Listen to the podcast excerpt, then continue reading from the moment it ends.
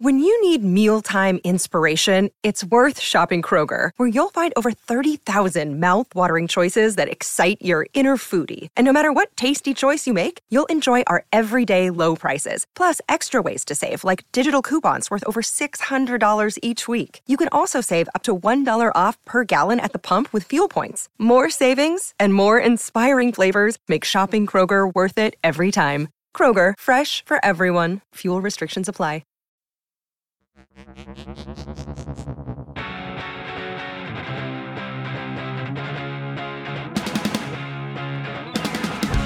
Bigfoot Collectors Club with Bryce, Michael, and Ivan. I know a story of high strangeness or two. Let's do this. Hello, everybody, and welcome back to Bigfoot Collectors Club, the show where we talk to amazing guests about their personal paranormal history and share stories of high strangeness. I'm your host, Michael McMillan. With me always is your other host, Bryce Johnson. And our super producer, Riley Bray. Oh, welcome back, boys. How's everybody Yay. doing? Great, good. man. How are you? Good, good, good. It's a brand new month, the month of February, the time to fall in love, or at least hang in there until Valentine's Day is over. Am I right? I guess so. Cuffing yeah. season's coming to an end, everybody. Cuffing I always season. liked Valentine's as a as a as a young lad, getting all the cards and the box and the chocolates. That was fun. I enjoyed you that. Got a lot of you got a lot of Valentines when you were a young young stud. Well, I mean, you know, I I, I think t- today it's like everyone has to give everyone a Valentine's. It, it kind of worked like that back when I was a a boy too. So yeah, got got a few. One Valentine's Day, I forgot that I had individually, obviously labeled Valentine's to individual cat, uh, almost said cast members, individual castmates. Listen, they were all supporting players in, the, in my leading role the of Michael McMillan Joe. But instead of delivering them to their to their boxes, I just arbitrarily just handed them out, and then everybody got the wrong. I forgot how Valentine addressing mm, Valentine's works. Yeah. You were like, too what? excited. You rushed it. Yeah, I got too excited. All right. Speaking of excited, we have amazing guests uh, here uh, tonight. Uh, our guests are no strangers to the podcasting world, and one of them is no stranger to B C C. This is her second appearance on the show from mm-hmm. Lizard People and the Monster Line podcast. Please welcome back Caitlin Hempstead, and give a warm Club Scout salute to her Monster Line co-host and co-host of the Magic Tavern, Adal Rifai. Woo! Woo! All right. I- I grew up, I mean, I spent most of my life in Illinois, and I remember there was a, must have been like ninety-three, when in school, every single Valentine I got one year was all Michael Jordan Valentines, because it, it would have been the Bulls, the Bulls' first yeah. championship. Yeah. Right. And yeah. so I remember getting like thirty Valentines and opening it, and it was just Jordan after Jordan after Jordan. It was just oh all from dudes. Yes, do you exactly. think they did that because you're a you're a, you're a man of height? Uh, oh, maybe you're. Maybe they were bullying me. Yeah, maybe. Right. Have oh you considered that you weren't popular? You were bullied. Oh no! Yeah, um, they had Care Bear ones, and you didn't get those. They're like, oh, I know what Adal wants. He's gonna want a Jordan. Yeah. Damn it! He's gonna want. No, I think it was kids just being like, "Hey, man, it's not just you. Yeah. You're not the only one who's six foot seven and with you're a gambling only- problem." Saw a loser around. Here's Michael Jordan. I was Wait, very tense. I only smoked cigars. Mm-hmm. Always on the golf course as an eleven-year-old. Are you six seven? No. No, I'm I'm six one and a oh. half-ish. Oh, I was excited. One, I yeah. thought I met another giant. Yeah. How tall are you? I'm six seven. Holy huh? shit. Yeah, you can't so come on this podcast boasting about height unless you're ready to go shoulder to shoulder, head to head. I was Mister excited. Riley it's not Bray. a competition. Yeah. I was like, no one else is. I never get to have like eye contact. It's it's. To be clear, I mean, I guess it's not on him. Yeah. yeah, I guess it's ideal for you to be on a podcast called the Bigfoot Collectors Club and be six foot fucking seven. Is it's true. Uh, Adal, let me tell yeah. you something. I'm I'm the same height as you, and and and I when I get to hug Riley, I go on my tippy toes, and it feels so like, good. I just am like, I never yeah. get this. This is amazing. And I yeah. snuggle right into his breastplate, and I just, it feels so right. Sometimes we call Man. him Dad, and we're just like... You know. It's a whole different yeah. podcast. Yeah. Uh, some of our, our longtime listeners will remember this story, but one year we went to a U F O convention, and the Ooh. true believers there kept stopping and gawking at Riley and calling him a Nephilim. And they were true. like, yeah. they're like, well, here's a Nephilim. Oh, here's a Venusian. Yeah. They the were stopping gawk. Yeah. Because oh, yeah. you're descended from a, a species of enormous space guys. The fallen Apparently. angels. Yes. Yeah. Yeah. Wow. Fallen angels, mm-hmm. right? The, the, the fallen angels that mated with the uh, the women of Earth became the Nephilim. Yes, got it. Wow, you have the yeah. coolest backstory I've ever heard of. Angels that bone. I have to imagine. I I don't want to speak with authority, but I have to imagine you are the tallest podcaster in the world. Let's Unless hope. like Gheorghe Mureșan has a podcast, which I think he unfortunately passed away. I think you're it. Oh, no. I mean, does Shaq have a podcast? Him. I feel like Shaq would have a podcast. That's Shaq has. He would do. Come on, casted yeah. on one. If not, mm. let's let's get him on the show. Yeah, if you're listening. Yeah, Shaq. I think. He, yeah, you might have some competition with basketball players, but other than that, I let's check it because I'd love to get this show in the Guinness Book of World Records. Tallest podcast. Well, how tall yeah. is Paul yeah. Tompkins? Paul yeah. Tompkins does not seem like a tall man to me. No, he's a he's a regular he's size. He's not a short man. Yeah. No. Yeah. He's like, I think he's like a solid five eleven. Maybe. That's exactly maybe. what I was going to guess. Yeah, mm-hmm. I think that's that's, not, that's great. Yeah. Oh, great. We're all on the same page. Well, good show. Um, well, great show, everybody. We're good here. We're done. See yeah. you back Pleasure. here next week. Good night. Another um, episode all right. In the Heights. Boom. Yeah, all good. right. Caitlin. Adal, mm-hmm. we love to ask our guests, what is your personal paranormal history? Now, Caitlin, you've been on the show before. Uh, can you jog? I now I didn't go. I'm gonna confess, I didn't go back can and re-listen jog? to the episode, but my memory my was God. you hadn't had you hadn't had any major stuff in your life. No, I have not seen a ghost. Um, I have not been abducted. I have not seen a cryptid. My only experience of the paranormal is in um, very sheepishly and embarrassedly admitting that I think I have had some precognitive experiences. Oh, okay. That counts. Right. That counts. Right. Go, please, um, please extrapolate. Any, yeah. Any recent one since you've last been on the show? Any anything that you went, oh, there it goes again. Yes. Yes. I had one in Disneyland on Friday. What? Okay, and now we're really talking. I knew that I was coming yeah, on the show, and I was like, Caitlin, yeah. don't forget this. Oh, my God. So what happened? How did you foresee the future? I did. I think we're like, Rise of the Resistance is going to break down. All right, I did it. Nailed it. How did I know? I have this thing that happens to me with some regularity, like every year or so, where I have a dream about a place, and then roughly... like six months later, I go to that place, and it's a place mm. that I have not been, um, and uh, specifics of which I would not know, like I wouldn't have Googled. Uh, and then I go to that place and I'm like, this is an exact match down to like the trees and the whatever. Now, haters are going to say that's deja vu. mm-hmm. That's a normal thing that people experience. Uh, and maybe I'm haters, but in the moment, it doesn't feel like an invented memory. It feels absolutely real. And I've had it happen a couple times where I like dream journaled, wrote down what happened in the dream, had it happen six months later, and then went back to the journal and was like, I I fucking wrote it down. It's Whoa. real. Cool. That counts for sure. Yeah, I, I think the you know Yakov Smirnoff turn of like maybe I'm haters in Soviet Russia. In Soviet Union, haters dream you. That's why, yeah. So it's not like it, it. So it sounds like your precognitive isn't like something that's going to happen like in the next five minutes or something. It's a little further down the road. Yeah, and it's not. And, you know, the, the way that I explain it is it's not magic. Mm. I think that uh, quantum entanglement exists through time as well. Uh, and I think that it is perhaps possible for the synapses to fire in such a way that you experience time in a non-linear fashion. Love that. Mm-hmm. Sure. Mm-hmm. Yeah. That's as good as our scientists know. They still really don't know what deja vu is or, or how to properly explain it away. So it is a phenomenon, an epiphenomenon. Yeah. Yeah, yeah. So I'm fine to spend the rest of my life just going, well, this is a thing that happens sometimes, and I'm not concerned with the explanation. Well, what happened at Disneyland? Oh, yeah. Uh, I had never been on the Rise of the Resistance ride. It didn't exist the last time I went to Disneyland, and I'm not like a Disney guy. And so I'm not like Googling, like, I gotta do a Rise of the Resistance YouTube walkthrough. Not like Michael, right? No, no, no, no. No spoilers for me. No spoilers for me.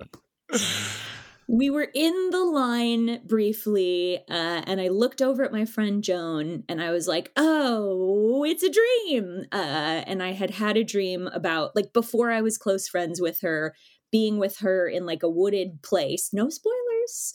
Um, that is, like, very specifically this line. Hmm. And I was like, uh, uh, uh, but I didn't bring it up. Well, I hope she's listening now.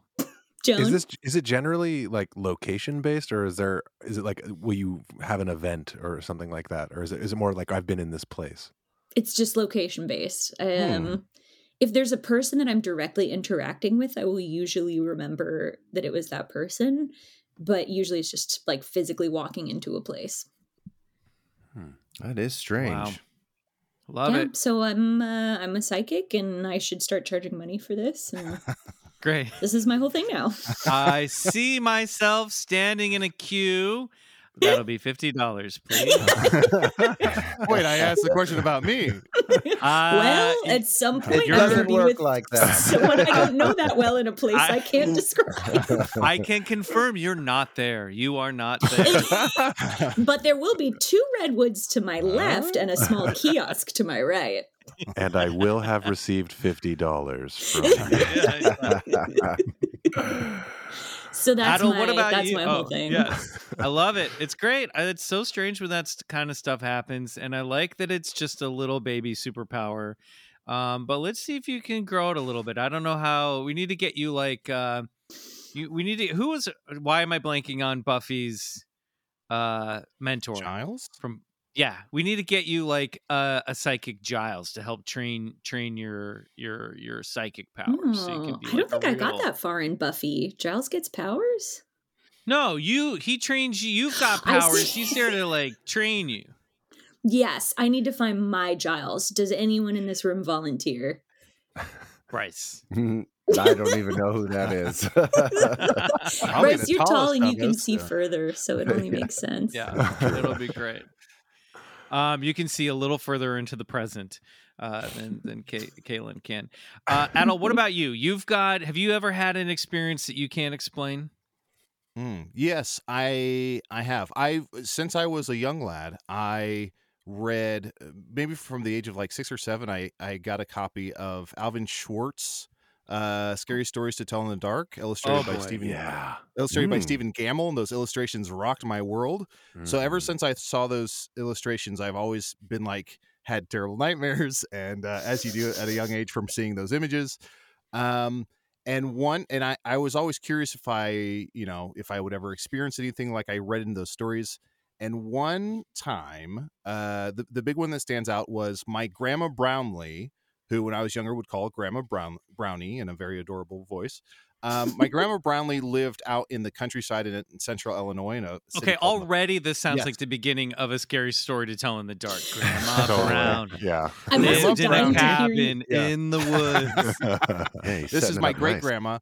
My great-grandma Brownlee lived, uh, she lived on a farm uh, in a house in the middle of nowhere in, in Neponsa, Illinois. Neponsa, Illinois is a town with no restaurants, one gas station, uh, one bar. It's, uh, I think it's like one hundred forty people or something.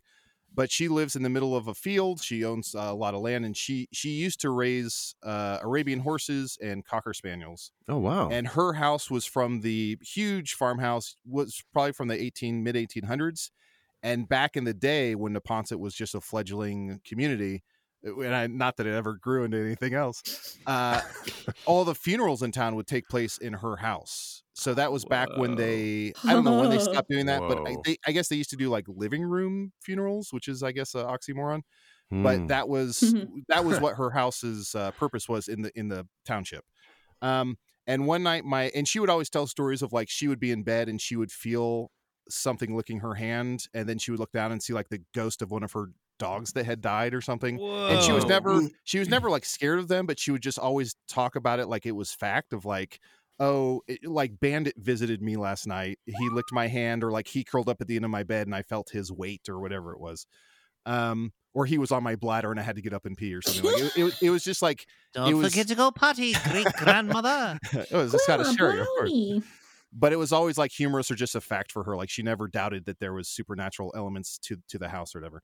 Uh, so one night she got sick and she was o- overnight or she was a few nights in the hospital. So my mom and I house sat at her place to take care of her two living dogs. Um, and I was... My mom slept upstairs. I was downstairs on the couch. And at some point, I was kind of not really falling asleep. This is pre-cell phone, so I didn't have anything to distract myself. So I was just kind of staring around the room. Uh, and at some point, I gazed from the living room all the way through to the kitchen. In the window, I saw what looked to be the, like a humanoid shape, mm. just like a dark humanoid shadow or shape outside the window. Um, and I stared at it for a while to be like, is this going to move? What's going on here? Am I just th- seeing things? Is there some shadow reflecting? Um, so I saw that shape for a while and it never really moved or anything. And eventually at some point I was like, ah, it's whatever. And I just kind of ignored it and went back to looking around the room or l- flipping through a uh, Reader's Digest or whatever I was doing, eating hard candy. Wait, uh, who's the grandma here? Yeah. Putting on my fluffy slippers, remembering the Depression. I continue to lay on the Davenport watching my programs. Uh, Adjusting my cameo. My stories. Those are my television stories. I found five dollars for my birthday. Um, and then at some point, her two dogs, which were in the kitchen, um, mm.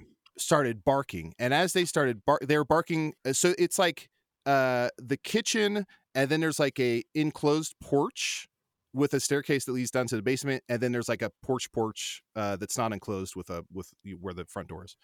So they're at the kitchen door that's closed to the enclosed porch, and they start uh barking at the door where the enclosed porch is, um and and there's a locked door between the porch and the enclosed porch, so they're barking at the enclosed porch. Bark, bark, bark, bark, bark, bark, bark. I get up and start to walk into the kitchen. Uh, I don't see the shadow, the figure in the window anymore. And as I start to walk towards the kitchen and I see them barking and I'm trying to, you know, shut them up or whatever, hmm. the motion light in the enclosed porch goes off and a light shines from underneath that door into the kitchen. And immediately, when that light goes off, immediately the dogs go dead silent. Oh, no.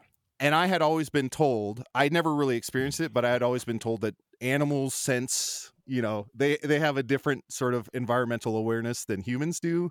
Yeah. Uh, they can see shapes or sense whatever that's that we as humans uh, cannot. So they went dead silent and just sat perfectly still once that light went off. Mm. Uh, maybe twenty, thirty seconds go by, the light shuts off. And as soon as the light shuts off, the dogs start barking again. And the porch, the outside porch light goes Stop. on. So it's as if something was inside the house and that enclosed porch and then moved outside, which yeah. makes no sense, versus outside then came in. Um, and the dogs kind of like, basically, if they were anthropomorphized, they would have like looked at each other, shook their heads, and like went to their rooms. Like, I, like, not today, buddy. Like, like when you get a new blackjack dealer and they clap their hands and they're like, yeah. no, thanks, I'm right. out. Um, yeah. And I immediately, once I saw the the outside light go on, the outside motion detected light go on, I just uh, very quickly high-stepped it back to the living room, got on the couch, and pulled one of Great-Grandma Brownlee's quilts over myself and willed myself to sleep. So yes. uh, never figured out what that exactly was, if it was some sort of malfunction or some sort of bug or animal or what it was, but uh, a very a very haunting moment and something that... Uh, gave me goosebumps and, and chilled me to the bone.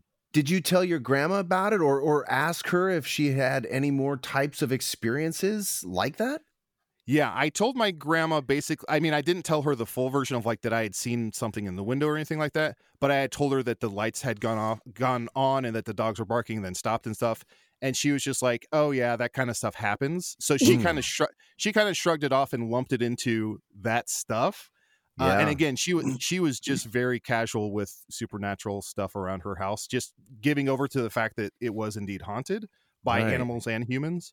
Um, but she never, she never asked me any further questions and she never denied it. So wow. Now I have a question that's going to sound disrespectful, but it's leading somewhere. Okay. Did your grandma have pet funerals there? No, but she did. Like I said, she raised, uh, horses and dogs. Right. So there were a lot of animals buried on the property, okay. but she would never hold, uh, a funeral for them. Yeah. I mean, I mean, she would probably, you know, have a marker, like a grave marker or something, but there's no sort of, you know. Well, because I'm, I guess what I'm getting at is like, okay, it, one could argue, oh, all these dead bodies have come into the house and mourners have been there and a lot of mm-hmm. emphasis and energy has been put into death at these funerals and remembering people. But the fact there's also animals showing up in spectral form makes me go, you know, maybe it's not the fact it's a funeral home. Maybe that's sort of a red herring. Maybe there's just something about this point on the map where the yeah. house was built that was a, a magnet for supernatural activity and also just happened to be, you know, uh, a funeral point as well. Yeah, absolutely.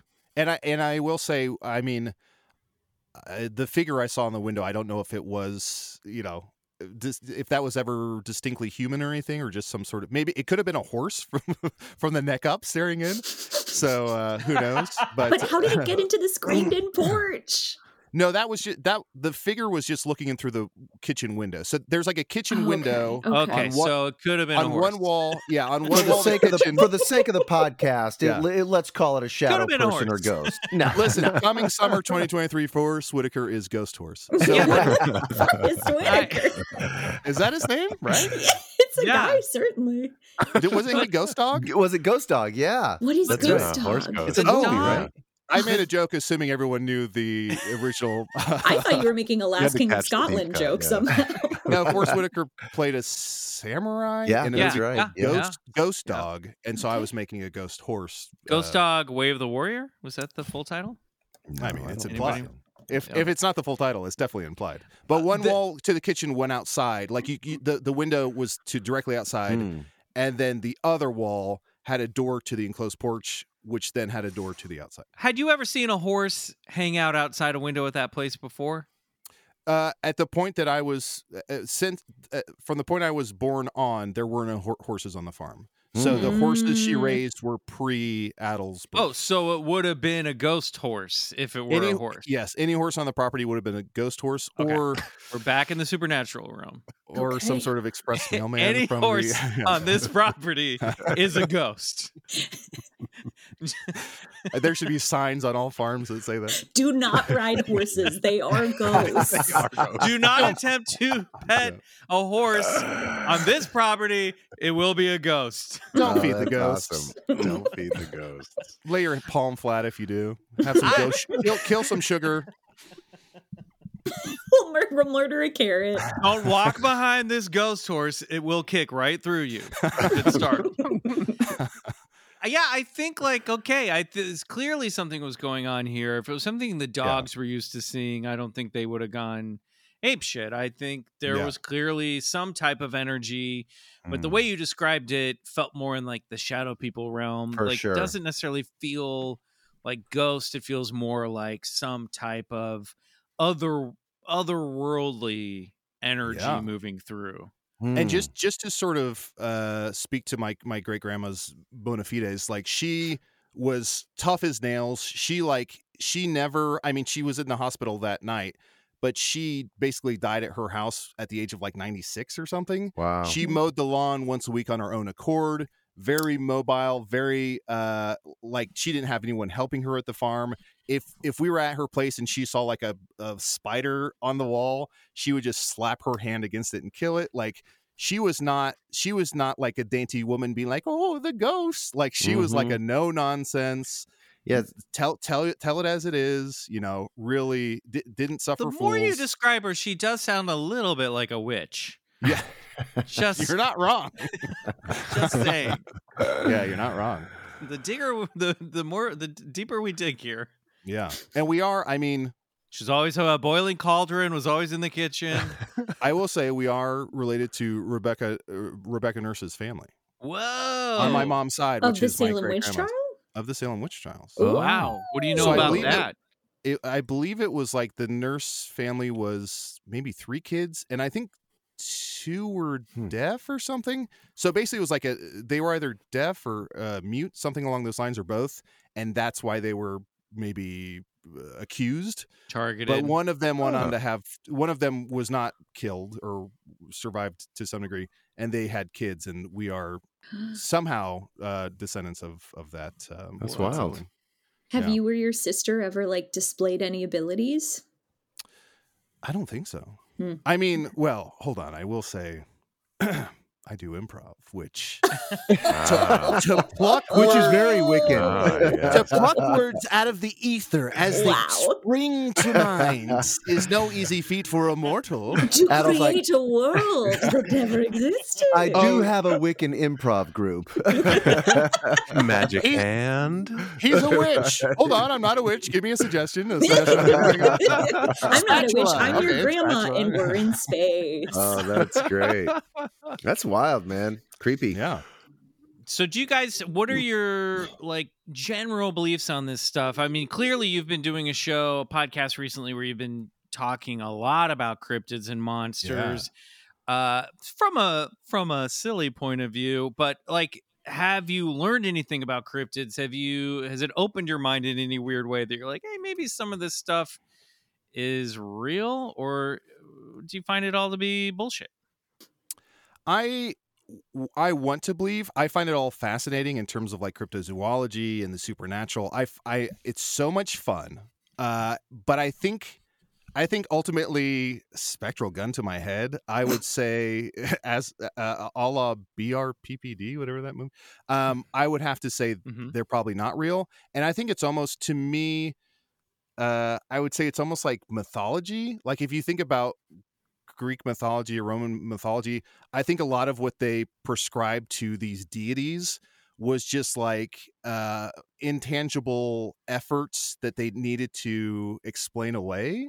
Mm-hmm. So it's something of like, if you think about, I, I heard it described, maybe it was like Stephen Fry or somebody talking about it, where it's like when Achilles was in Troy uh, fighting, he, you know, uh, uh, uh, Artemis uh, or Athena gave him the courage. Uh, let's say Artemis. Artemis gave him the courage to enter battle uh, and sure. steady his hand.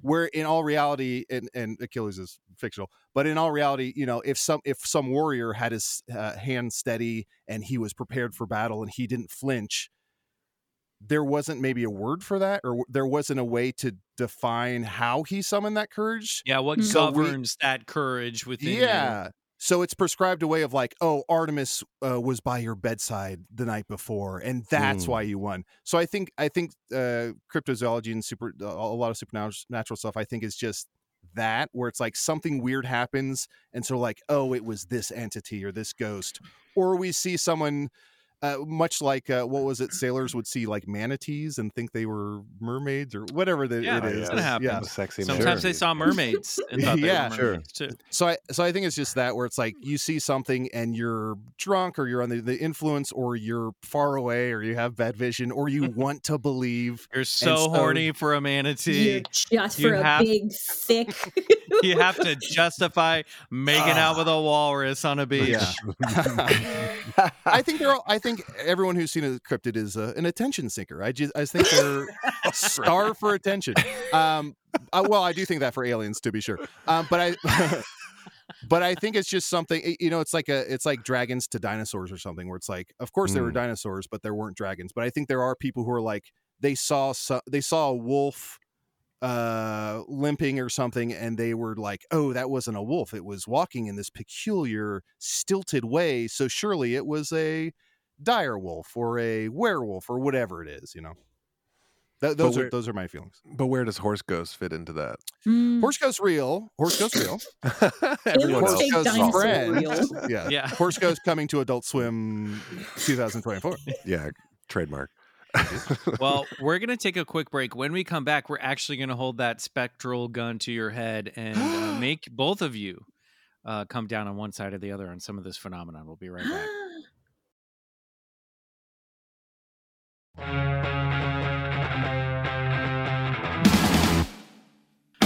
All right, Caitlin, Adal, uh, we have a game that we play with all of our guests. Uh, it's mm-hmm. newly refurbished list, mm. uh, Caitlin, so you've done this before. There should be some new selections on this. I'm going to go down a list of phenomena.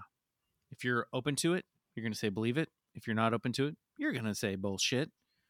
Imagine that, okay. that translucent horse horse gun at your head, and you have to answer one way or another. There's no, no in between. It's a horse with a gun. I know. Yeah. Who now it's a horse? horse holding a ghost gun. Okay. Yeah, but how is he holding it? He has one mouth. Extra arm. Oh, it is mouth. That makes more I, sense. Yeah. Picturing it in the stylings of Gary Larson, and it, it's very funny. yes. Yeah. So standing on two feet. He's yeah. anthropomorphized. He has a nineteen fifty beehive updo. Yeah. Yeah. Yeah. It's like Cow Tools, where it doesn't quite look like our gun. Oh my god. yeah. He's yeah. holding up a semi truck that says Salt Licks. This is a game we call bullshit or believe it. Also, it's rapid fire. Didn't mention that. Here we go. Oh God. Okay. Caitlin, Adal, on your mark. Get set. Ghosts. Believe it. Believe it. Bigfoot. Bullshit. Believe it. U F Os. Bullshit. Believe Atten- it. Attention seekers. Mothman. Bullshit. Bullshit. Curses. Uh, believe it. Believe it. Possessed dolls. Bullshit. Bullshit. The Bermuda Triangle. Believe it. Bullshit. Hollow Earth. Bullshit. Phone a friend. I don't know what that is. The the Earth is hollow and there's creatures that live in there. Oh, believe it. Oh. Wait, can we do bullshit? You didn't need believe a phone a friend for that. Caitlin's reassessing her partnerships. Uh, bullshit, there, are, bullshit, bullshit. There are alien constructs on the moon. Bullshit. Bullshit. Psychic visions. Believe, believe it. Believe it. Dreams are really other realities, and when you fall asleep, you visit them. Uh, half and half. Bullshit. That's against the game, Adal. You got to yeah, pick. Yeah, I was like, bull, Michael's not allowing a bull, half and half. Sorry, if I may, and you can you can veto this. Bull, leave it. Oh, well, well, there's a first for everything. Attention in his face, just like, oh. Time travel. Believe it. Bullshit. Bending spoons with your mind. Bullshit. Bullshit. Entities from other dimensions visit our world. Believe it. Believe it. Pets see spirits. Ghost horse. Believe it. Believe it. Tarot cards. Only because of ghost horse. uh, believe it. I believe that tarot cards are a sort of a Jungian symbol, but I don't think they're magic.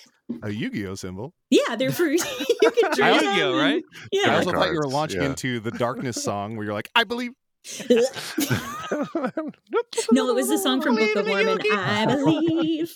Your cards are real, but they're not magic. Loch Ness Monster. Bullshit. Bullshit.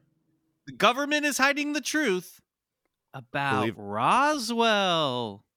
Bullshit. Uh, believe it. Bo- believe it. We are living in a simulation. Bullshit. Bullshit. You could outsmart a werewolf. Uncle Sam. Oh, believe it. New Uncle Sam posters. Uh, uh, bullshit. I want you to outsmart a werewolf. I would. I want that poster. Uncle actually. Sam, it's a full That's moon. Planet Earth is a sentient macroorganism. Oh. Believe uh, it. Believe it. The universe is looking out for you. Uh, believe it. Believe it. Finally, in our original timeline, the famous Bear family's last name was spelled Berenstein, not Berenstain. Believe it. Mm, nice. Better, mama. Figured out how to re- phrase that last one to be a bullshit or believe it answer. All right, great Smart. job. A couple things I want to circle back on. Uh, Adal hates U F Os. Curses, both of you believe in. Mm, yeah. Um. do we want to revisit Hollow Earth? That's up to Caitlin. She wants the question. Adal, this is a thing that we have covered extensively uh, on Lizard People. And there's a, this stuff. There's I've few, never heard of it. He, how would it? There's a few different versions of it, but one theory holds that all of the extinct flora and fauna that used to exist on Earth just kind of snuck in through a hole before the Antarctic froze over, mm. or the Arctic, and they're all yeah. just goofing around in there. Hey man, dodo birds down there. When yeah. those polar ice caps finally melt, get ready for some freaky, freaky creatures. Oh, something to look forward to about yeah. climate change. Now, yeah. I do believe, speaking of polar ice caps, what are those little, uh, I want to say terabytes, but that is wildly incorrect. The the, the, the little, little teddy bear, bear creatures? Yeah. yeah. What are those Petrol. called? Water tardigrades. Tardigrades. Tardigrades, thank you. Mm. I do believe... Yeah. I do those believe awesome. that tardigrades and octopi are aliens. So I'm on board I, with that. I don't yeah. believe in aliens, but I believe that octopi and tardigrades are are the aliens. Okay, I fair like enough. That. We'll take yeah. that. What? So U F Os, like all this stuff that's in the news right now, all this just quote unquote disclosure that's happening. That's mm. not really disclosure, but just like, you know, now the military's like, we don't know what the fuck these are. What? What do you think some of this stuff is? Well, unfortunately, I am too swayed by, what is it, the Fermi theorem?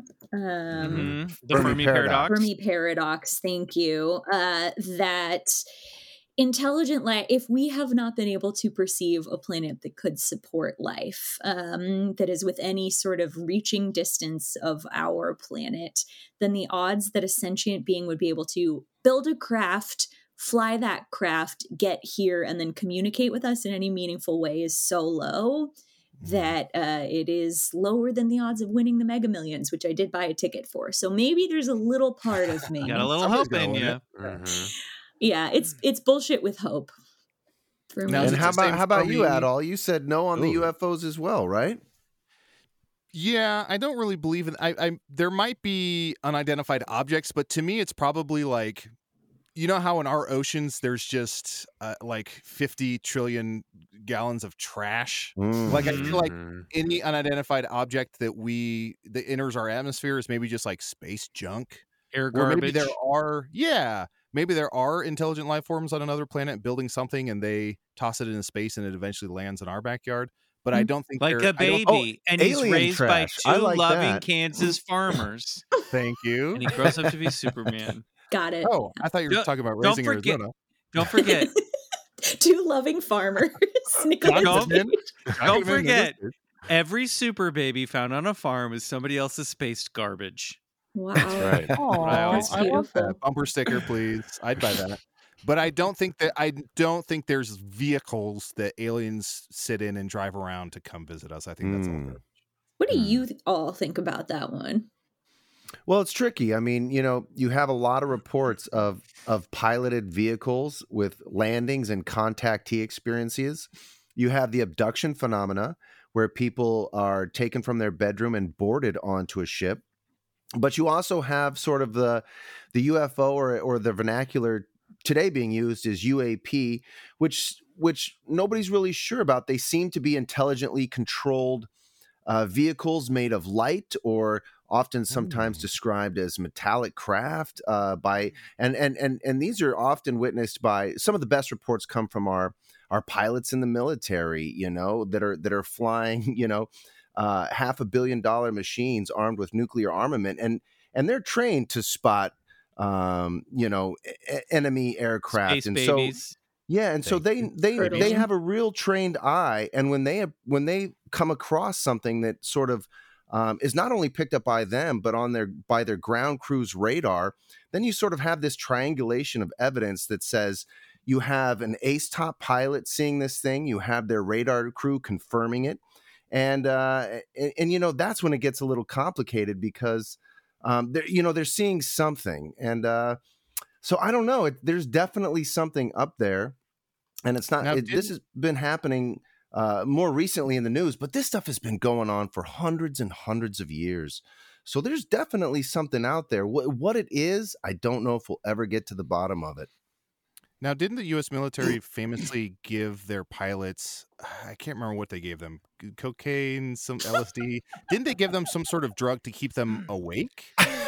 Little meth, I, just a back kiss in the fifties, sixties, seventies, and didn't that wouldn't that have affected their perception of what they're seeing and what they're experiencing? It, Certainly, but Adal, check out the two thousand four Tic Tac video. Okay, that's you all go. you gotta do. Just Google, Google, Google that. Uh, I can't remember the pilot's name. Listen to his uh, testimony. It's Commander David Fravor, and this it guy, was uh, yeah.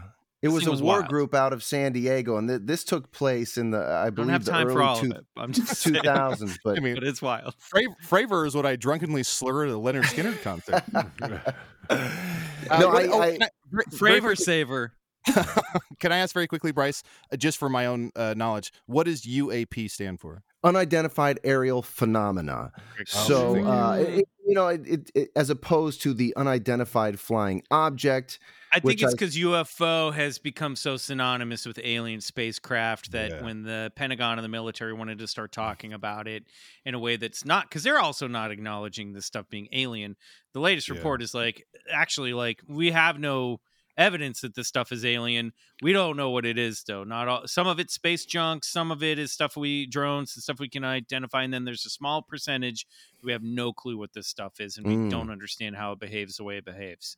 Absolutely, yeah, I think it's the acronym it, it, to be it, taken seriously. I guess. Yeah, yeah, well, it's also it's a way, way to, to kind of control the narrative and and retake back the uh, the vernacular. But to a lot of uh, uh, people, it'll always be a U F O, and and so it, it's not really a, an adopted term U A P quite yet. But yeah. but I like I that U A P, idea of it being that. a phenomena, because I think that's what it is. It's an mm-hmm. it's an undescribable. I mean, it's not undescribable, but it's it's an you just unconfirmable... did a very good job describing it, Bryce. It's an unconfirmable phenomenon, and and the yeah. closer we get to it, the further it moves away from us. So when you compile sort of, uh, you know, what people are seeing in the sky, what people are reporting from their bedrooms, and then some of these contacts uh, about landed ships. It's it's a strange phenomenon. Did you ever see that movie Fire in the Sky? Are you familiar with the Travis Walton story? No, that's a great place to start on, like on, on, on something, because seven people all witnessed it, and, and they all, they basically were, uh, their friend Travis Walton. He was a logger out of Arizona. Uh, I think in the seventies, his friends, they were all in a truck. They were doing logging work, and they witnessed this light out in the woods, and lo and behold, they find this craft. Travis Walton jumps out of the truck, a beam of light hits him, and, and it takes him away.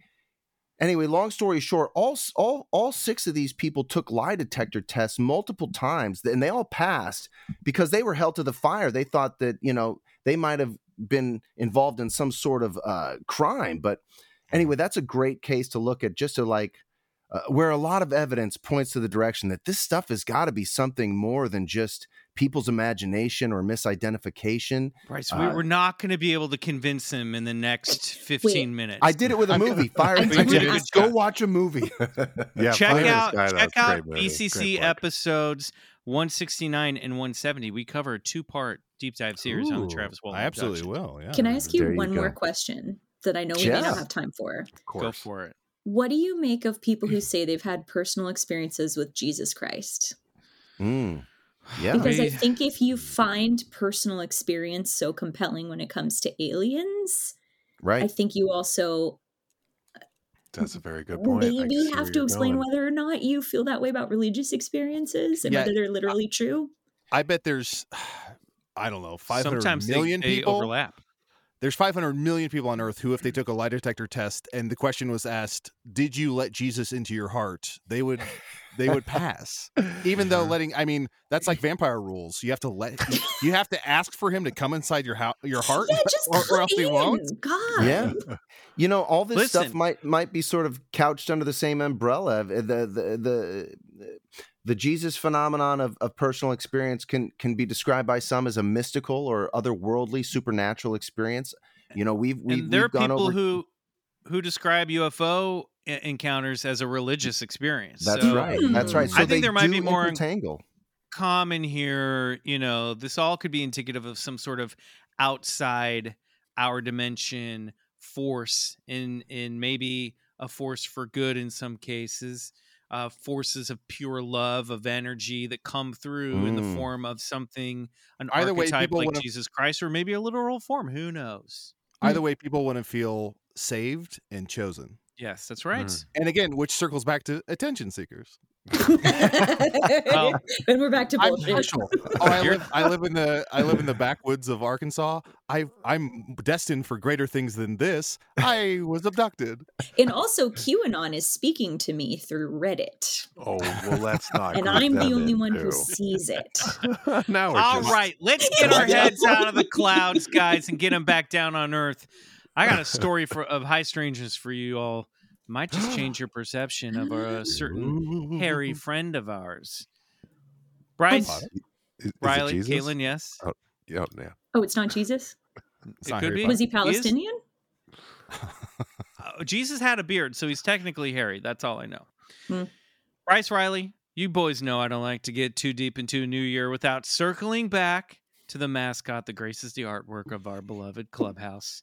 That's right. Mm-hmm. I'm talking about good old Bigfoot.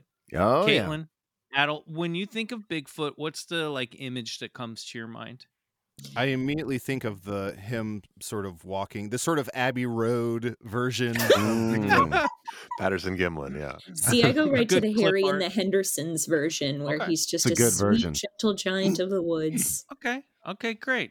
Yes, well, when we last left our hairy friend back in episode two fifteen with amazing guest Markiplier, we came to learn how Bigfoot got his famous moniker. Now, there's still a lot to be left, a lot left to be said about that story, and seeing how twenty twenty-three marks the sixty-fifth anniversary of the year wow. Bigfoot got his name, nineteen fifty-eight, we might just have to take a deeper look at his origins and some of the controversy that surrounded him from the get-go. But that is a tale for another day.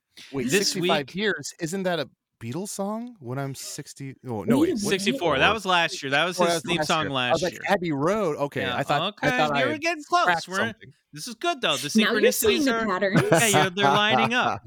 Almost so this, a synchronicity. Yes, we're gonna turn back the clock just one year before loggers in Northern California found alleged Bigfoot tracks and trash equipment on their job site, thus ushering the legends of, of the wild man of the woods into mass consciousness. Back a few a few years before Bigfoot stomped across headlines in America. Let's go back to nineteen fifty-seven to recount the written story of when William Roe met Sasquatch. Mm. William Roe's Bigfoot encounter is significant not only because of the great detail that the wit- eyewitness attributed to the cryptid, but because of, one, Roe signed a sworn affidavit that assured he was telling the truth, and two, the description Roe gave of the creature would pave the way of how Bigfoot would be perceived in mass culture moving forward. Of course, Bigfoot wasn't Bigfoot just yet. In the early twentieth century, the woods were full of different cryptids and myths lurking out on the fringes of society. Supernatural hairy men called Sasquatch, shape-shifting guardians of the forest, human cannibals and wild men, violent native tribes, ape men, giants, mountain devils, all of these were used to describe Bigfoot types in the early, early twentieth century. Often they would get appropriated and lumped together and squeezed under the Sasquatch umbrella. There were native stories of stone giants who could shoot lightning from their fingers. The Quinault people of the Olympic Peninsula described a race of giants that were pretty much human, except for a six-foot-long horn made of quartz protruding from their big toes. There are also the legends told by white prospectors, settlers, and hunters, like Fred Beck's wild story of hairy mountain devils attacking his cabin near Mount Saint Helens. But those creatures seem to refer to the Chinook legends of the Skookums, hairy cannibals living on Mount Saint Helens.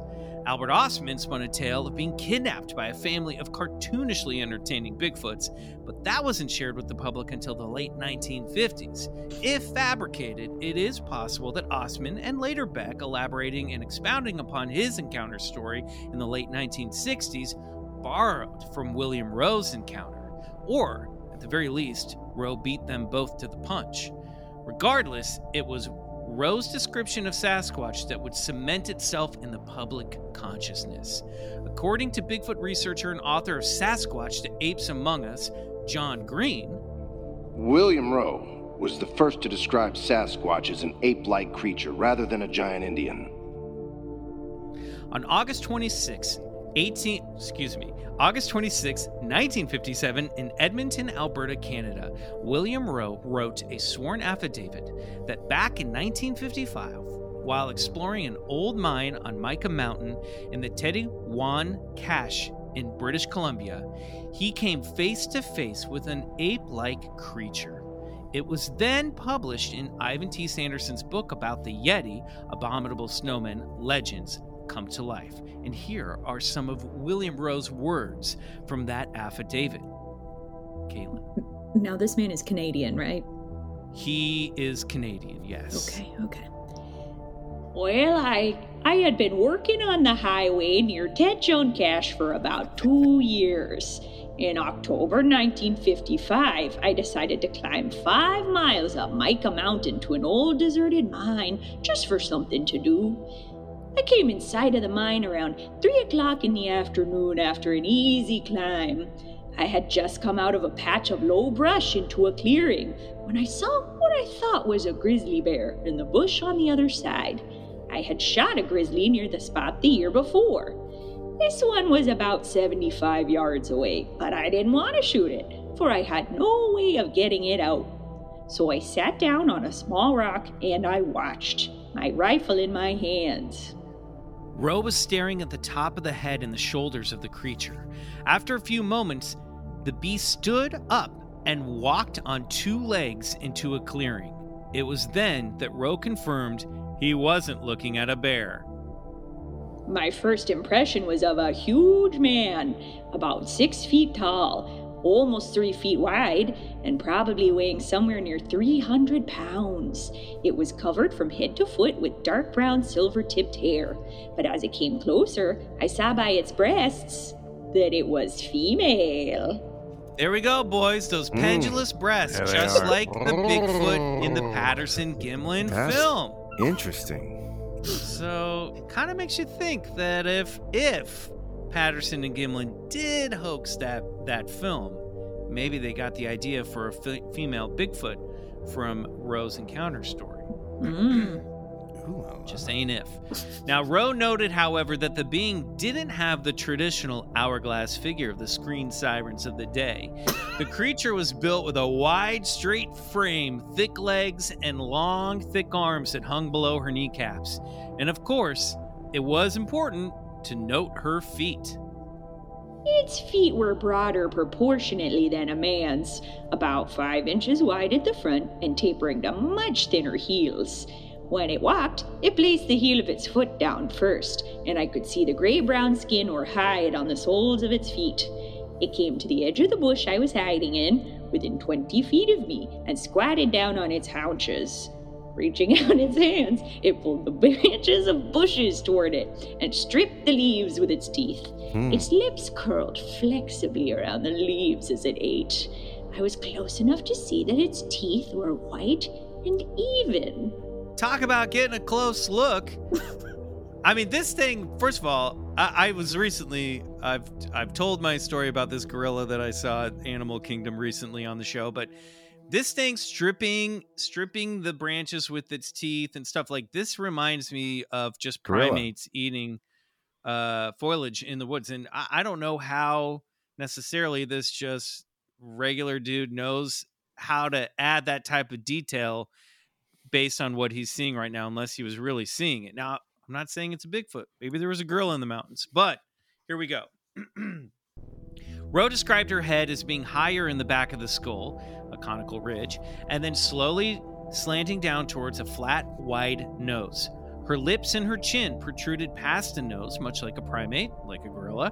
Her ears were very human-like, and although she was covered in hair everywhere, her face was more bare. Her eyes were black, like a bear's, and her neck was strong and thick, thicker than mm. any humans he'd seen. And yet, there was something undeniably human-like about this she-beast.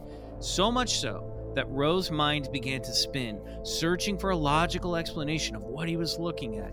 He briefly settled on the absurd idea that it was an actor in a costume, but then soon realized how ridiculous that notion was. There was no film crew present. They were out in the middle of nowhere. Roe and his new best friend were the only two beings for anywhere, anywhere, for miles.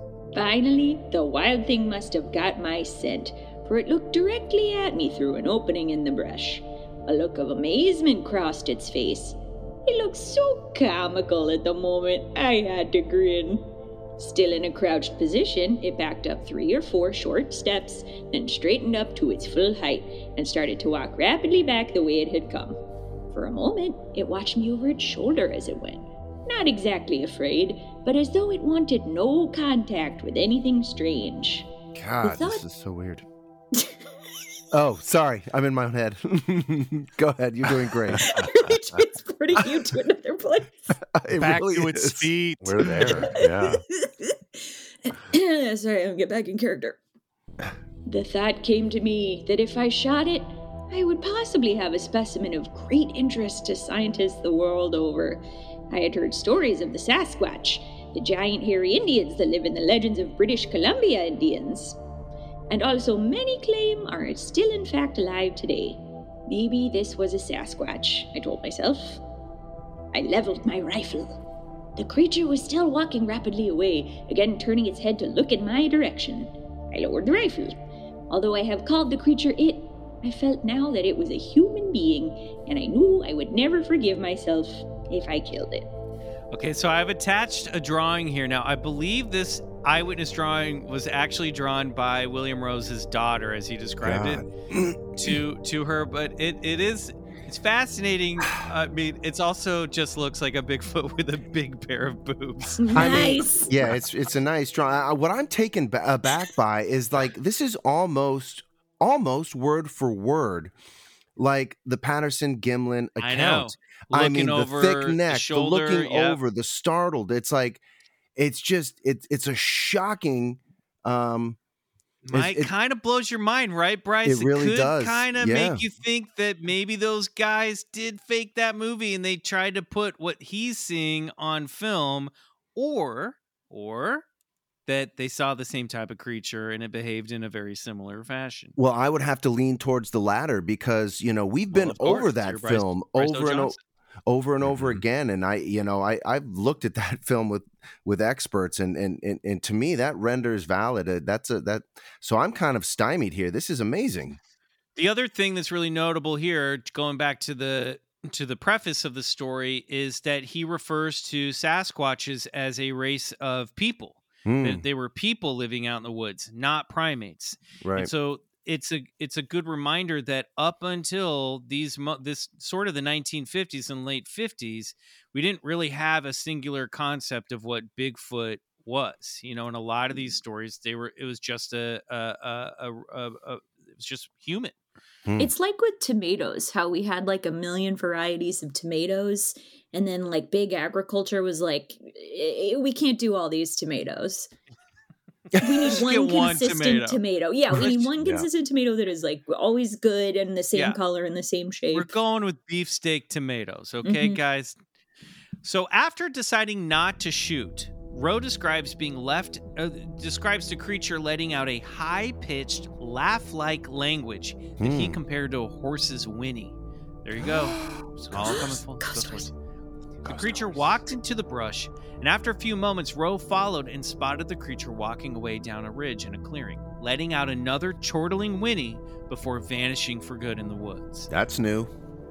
Roe goes someone... on to explain... Yeah. Mm-hmm. I just would like to...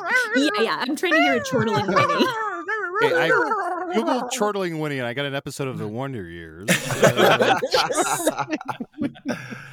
So Roe goes on to explain how he tracked it for a while, found some scat, examined it for uh, vegetation, confirmed it was a vegetarian, also claimed nice. to find a nest of leaves and grass where she had uh, nested down for a couple nights, but mm. he never saw the Sasquatch again. Earlier, shorter versions of this story were said to be recounted uh, by Roe to the press and printed in Canadian newspapers before Sanderson, a Canadian, uh, I believe a Canadian himself, maybe I'm wrong about that. Uh, I forgot to double check that. But anyway, Ivan T. Sanderson, the famed Bigfoot researcher, tracked him down and had him write this sworn affidavit. Now, uh, for those skeptical about the veracity and impact about these types of documents, Sanderson had this to say. Let me dismount my ghost horse here, good lad. Giddy up. While sworn statements may not cut too much ice in the United States, they mean a very great deal in Canada and the British Empire. Canadians have an intense respect for the law. I also have a drawing of the bosoms. If you anyone, where are you going? Please come back. As for Roe, well, he died not too long after the publication of this affidavit, and before John Green wrote his book. He didn't live to speak to any cryptozoologists who might want more details about his encounter, and long before he can make rounds on the ever-growing Bigfoot circuit that began in the nineteen sixties. Like Sasquatch, William Roe vanished after leaving a major impression. Hmm. His affidavit leaves us with this. Whether this was a Sasquatch, I do not know. It will always remain a mystery to me unless another one is found. I hereby declare the above statement to be in every part true to the best of my powers of observation and recollection. Gotta be a D cup, at least. And that is the story of when William Roe met Sasquatch. Yay! Wow. Man, I'm flummoxed. Slightly editorialized. Yeah. Slightly, slightly editorialized by both the author and performers. Caitlin, Adal, what the hell was that? What do you think about this encounter? Uh, here's what I, I have very, very quick story. Uh, people who speak with this sort of like, I don't want to say blind confidence, but people who speak with this like adamant, fervent confidence, I don't believe, because there's a story in my family. This was before I was born. Very quickly. My grandma Brownlee's daughter, my grandma Shirley, my great grandma Brownlee's daughter, my grandma Shirley, my mom's okay. mom. Shirley one time Brown. my mom and okay. Shirley, uh, one time my mom and her were outside. My grandma's probably fifty. She would eventually succumb to dementia, but not yet. When they they were outside and they were looking across the street, and there was an uh, an owl sitting on a on like a telephone line or some sort of uh, pole or something. And my mom says, "Oh," uh, or my grandma says, "Oh, look. A monkey." And my mom says, "No, that's uh that's an owl." And my grandma goes, "I wonder where it came from. Maybe it escaped from the zoo." And my mom goes, no no no "It's an owl." The the owl then flies across the street to another pole or wire and lands, and my grandma, smug as all get out, turns to my mom and says, "See, a monkey." So I think that story demonstrates that just because someone is confident or signs an affidavit or thinks they saw what they saw, they didn't always see what they saw. It also just sounds like your grandmother was a liar. That's the skeptic's answer. That's true. Uh-huh. I, I, okay. There's some things about this that I didn't find convincing. For instance, I think that a man in the fifties in a major metropolitan area like Edmonton would have access to a zoo and would be able to see an ape or a gorilla. Um, also, T V was a thing, and people have always been interested in like nature programs. But the weird part to me is the nest, because I do think that zoos in the nineteen fifties did not accurately replicate an animal's environment. Um, they were just like shit ass little horrible cages. It's and like, here's a rocking chair. That's a habitat. Yeah, that's what a monkey likes. Mm-hmm. Put him in pants. It thinks it's people.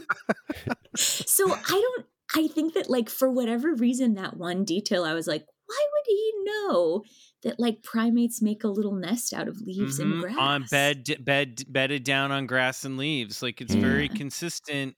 There's a lot of stuff with this encounter that is, is, trust us, if you've spent as much time as we have with this stuff, is so consistent with other mm-hmm. eyewitness stories, so consistent with what came after, that either this one guy's fabricated tall tale went on to shape everything that followed, or it's evidence that um, there is something in all these different stories. There are some commonalities between mm. these encounters that point to there might be some sort of relic hominid species living, nomadic species living out where it's hard for people to get to.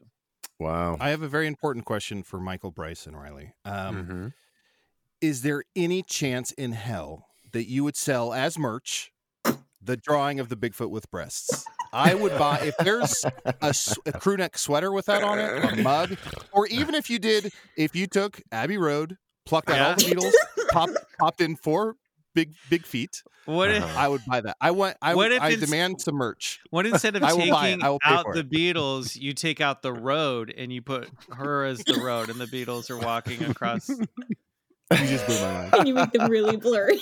I still really oh, want the shirt that says Uncle Sam wants you to outsmart a werewolf. So you guys are going to have a lot of work lot to do. Of, yeah, we got a lot yeah. of uh, convincing to do to corporate. Um, well, we'll I put this total... image, of course, on our Instagram at Bigfoot Collectors Club. I have a total mm-hmm. different take on this. For me, I'm I'm having to work backwards on this because, you know, I, I've looked at the uh, the nineteen sixty-seven Patterson-Gimlin footage with with experts, and I. You, you would have to convince me that that film is not authentic, first of all. It's and never so been I'm, proven that it's uh, not. No, it'll never be There's proven either way. There's never been a costume, and no one's ever That's no right. one's ever provided a costume. That's right. It is and, uh, a real Schrodinger's cat of a of a film. It really is. So I, I'm working backwards on this story, and to me, I mean, you know, there's so many commonalities in, in what William Roe saw that it's almost... It almost bolsters the idea that these things really do exist, because how could he have, I mean, I'm just kind of flummoxed because it's the first time we're sort of hearing some of these, these, the way the soles of the feet are described, that bull's neck, the uh, heel falling the first heels, when the, the, the when breast, the, uh, the, yeah. the breast, the way the thing eats and, and, and moves and, and just how it's almost mistaken for a bear and then a human. It's like, there are so many commonalities with, with what I deem to be the most, um, the most authentic uh, piece of evidence, which is the gold standard of Bigfoot evidence. And it is that nineteen sixty-seven film. And that William Roe story predates that. Man, so now we're left years. with a, a flummoxing question.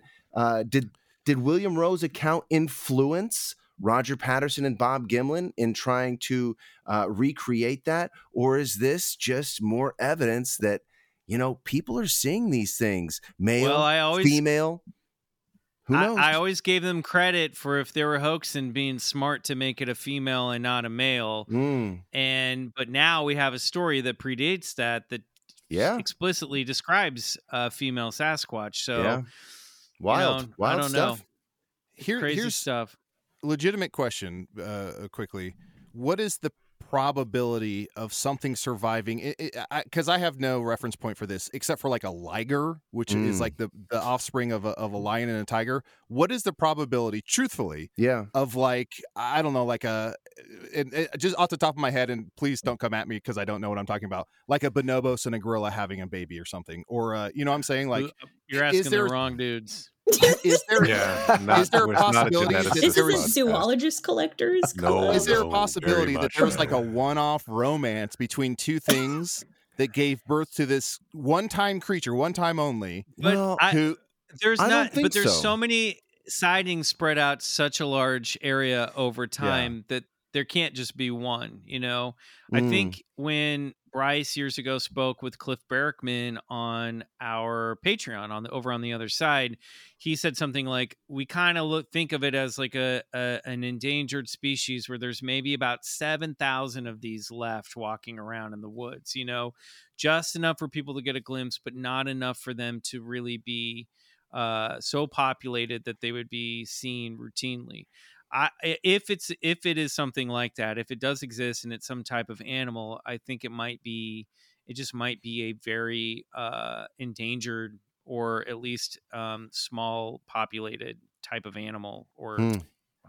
hybrid. If there were seven thousand, there would have been a Ford Taurus would have obliterated one. On its, like I pulled that number out of my head. I can't remember if that was the exact number he said, but I do love the idea. Of I Ford used Taurus to drive a Ford Taurus. I, now, now we're hitting the synchronicities. Your Ford Taurus descri- destroyed my Bigfoot. Oh, all right, we got to wrap this. Reese's uh, peanut butter cups. We, we can pontificate all day long. We got to wrap up this clubhouse session. Caitlin, Adal, thank you so much for being on the show. Where can people you. find you guys and find your stuff? Well, you can listen to the Monster Line wherever you get your podcasts from Q Code or all of our uh, daddy's companies. Papa. Yeah. Uh, and also Wood Elf. And if you'd like to listen to the Monster Line, or I'm sorry, And if you'd like to listen to Lizard People, we have done episodes about Bigfoot, um, and Michael himself has been a guest. Uh, Bryce has been can- on too. Yeah, we yeah, we, we, we, we discussed the conspiracy of Back to the Future and how it was really a, right. a nine eleven predator.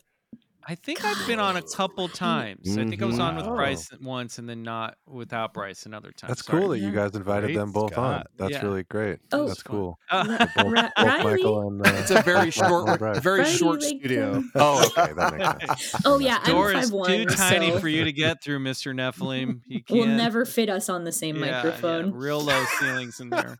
That's Real low ceilings. Uh, and, and I'll toss out there one. Thank you so much for having me. This was a goddamn blast. Uh, I've had so much fun, and you can check me out. Uh, my other podcasts are Hello from the Magic Tavern, an improvised fantasy journey, and uh, Hey Riddle Riddle, which is me and two friends trying to solve riddles and doing improv along the way.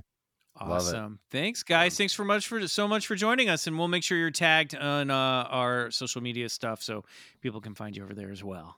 Thank you. What a joy. Hashtag Ghost Horse. All right, Club Scouts, we are headed to the end of this episode. If you love the show, please follow, rate, and review us on your favorite podcast app. If you write us a five-star review on Apple Podcasts, you might read it on this show, like this one. X X Thanatos X X twenty-five writes, "This show is awesome. I first came here to listen to the Markiplier episode, but I just had to listen to more. I love the vibe of the three of you, and every episode is so insightful. I love learning more about all of these topics since I've been a fan of the paranormal and supernatural for years. Keep up the awesome work, you guys. Five stars." Awesome. Nice. Thank, thank you. you. And right on. Thank right you on. for joining us. Welcome. If you want more B C C, you can join our Patreon, B C C The Other Side, for three additional exclusive episodes every month. Uh, Riley also just re- recently released a full album on the yeah, dropped newly a bomb on the Patreon Cosmeteer mm-hmm. uh, membership. Uh, check that all out over at patreon dot com slash Bigfoot Collectors Club merch. You want merch? Go to store dot Bigfoot Collectors Club dot com. Be sure to follow us on Instagram at Bigfoot Collectors Club and on TikTok. I'm starting to do a little bit of stuff over there at B C C Pod. Please check out my other podcasts. Let Your Name seasons one and two are available now. Follow me on Instagram at McMills and hit me up on Cameo for a personalized video for yourself or your or a loved one. Yes. Hey, welcome to all the new listeners. And hey, uh, appreciate all the listeners from before. Uh, if you guys want to, we talked a little bit about, I don't I, I kind of lost my thought on that one. So we love the list. Uh, did I land it? Okay. Yeah, we talked a lot about Bigfoot on this one. Hey, I'm also doing another Bigfoot show called Expedition Bigfoot, which can be found on the Travel Channel and your Discovery Plus app. Uh, check out that season three where we go over a lot of that Patterson-Gimlin footage. Uh, you guys might find it pretty interesting. Good there. Stuff. Uh, Bryce has been out. to Bluff Creek where it was filmed. Mm-hmm. That's right. A legitimate Bigfoot hunter. And uh, I'm a Peace Drone on Instagram. That's my main social media. You can hit me up on Cameo. I'll sing you a song. Um, and yeah, just to circle back, The Other Side, the Cosmeteer, I am dropping music just like, I'm just throwing it away. And it's not on streaming services. It's only there just and for it's you. It's good. It's, it's good it's like, stuff, guys. Like a real, like full albums. And I'm just Some like, of it. it Oh, Some of go. it are soundtracks from the show, like the one you heard right. today. That'll yep. be up there. But then also Riley has just been throwing his own original stuff up there, which is like fucking awesome. That's and awesome. It's really fun for me to release music only to a very small set of individuals rather than sort of everywhere on the internet to no one. And it's this little community, and I'm I'm very thankful for it. So thank yeah. you to all you Cosmeteers, and I hope to see more of you join us. Love yeah, skip it. a coffee for the month and come on over and join us over there. There you go. Mm-hmm. That's all you got to do. All right, we're headed over to The Other Side right now to discuss the latest Bigfoot Movie Club selection, House two. What uh, a shit show that was. It's oh, going to be a great God, chat. uh, it's going to be some debate. If we don't see you there, we'll see you back here next Wednesday for an all-new episode of Bigfoot Collectors Club. Until then, good night. And go get regressed. Oh, baby.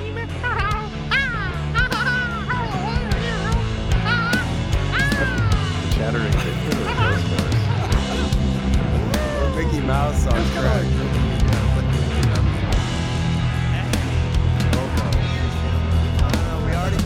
Bigfoot Collectors Club is produced by Riley Bray and Michael McMillan and scored and engineered by Riley Bray. Our theme song, Come Alone, is by Sun Eaters, courtesy of Lotus Pool Records. do us a favor and support the show and unlock three bonus episodes every month by becoming a member of our Patreon, B C C The Other Side, which can be found at patreon.com slash Bigfoot Collectors Club.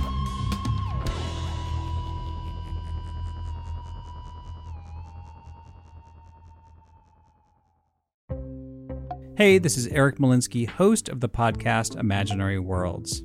Each episode, I explore different sci-fi fantasy genres, talking with filmmakers, novelists, game designers, cosplayers, comic book artists, and anyone who works in the field of make-believe. I also look at the fan experience, asking, why do we suspend our disbelief? You can subscribe to Imaginary Worlds wherever you get your podcasts. Hey guys, Heather Ashley here, host of the Big Mad True Crime Podcast. If you're looking for a true crime podcast with all of the details and none of the small talk, you have found your people. Each week, we dive deep into a new case and learn everything there is to know, from getting to know the victim and the impact their case has had on those around them, to the investigation into what happened to them and who is or might be responsible, and if the bad guy looks like he might drink whiskey by a dumpster or has the social skills of an ogre. We say it because we were all thinking it anyway. As the name suggests, we get big mad over true crime, and I would love to have you join our incredible community of listeners with big hearts and zero time for small talk. Subscribe to Big Mad True Crime anywhere you listen to podcasts and listen to new episodes every single Monday.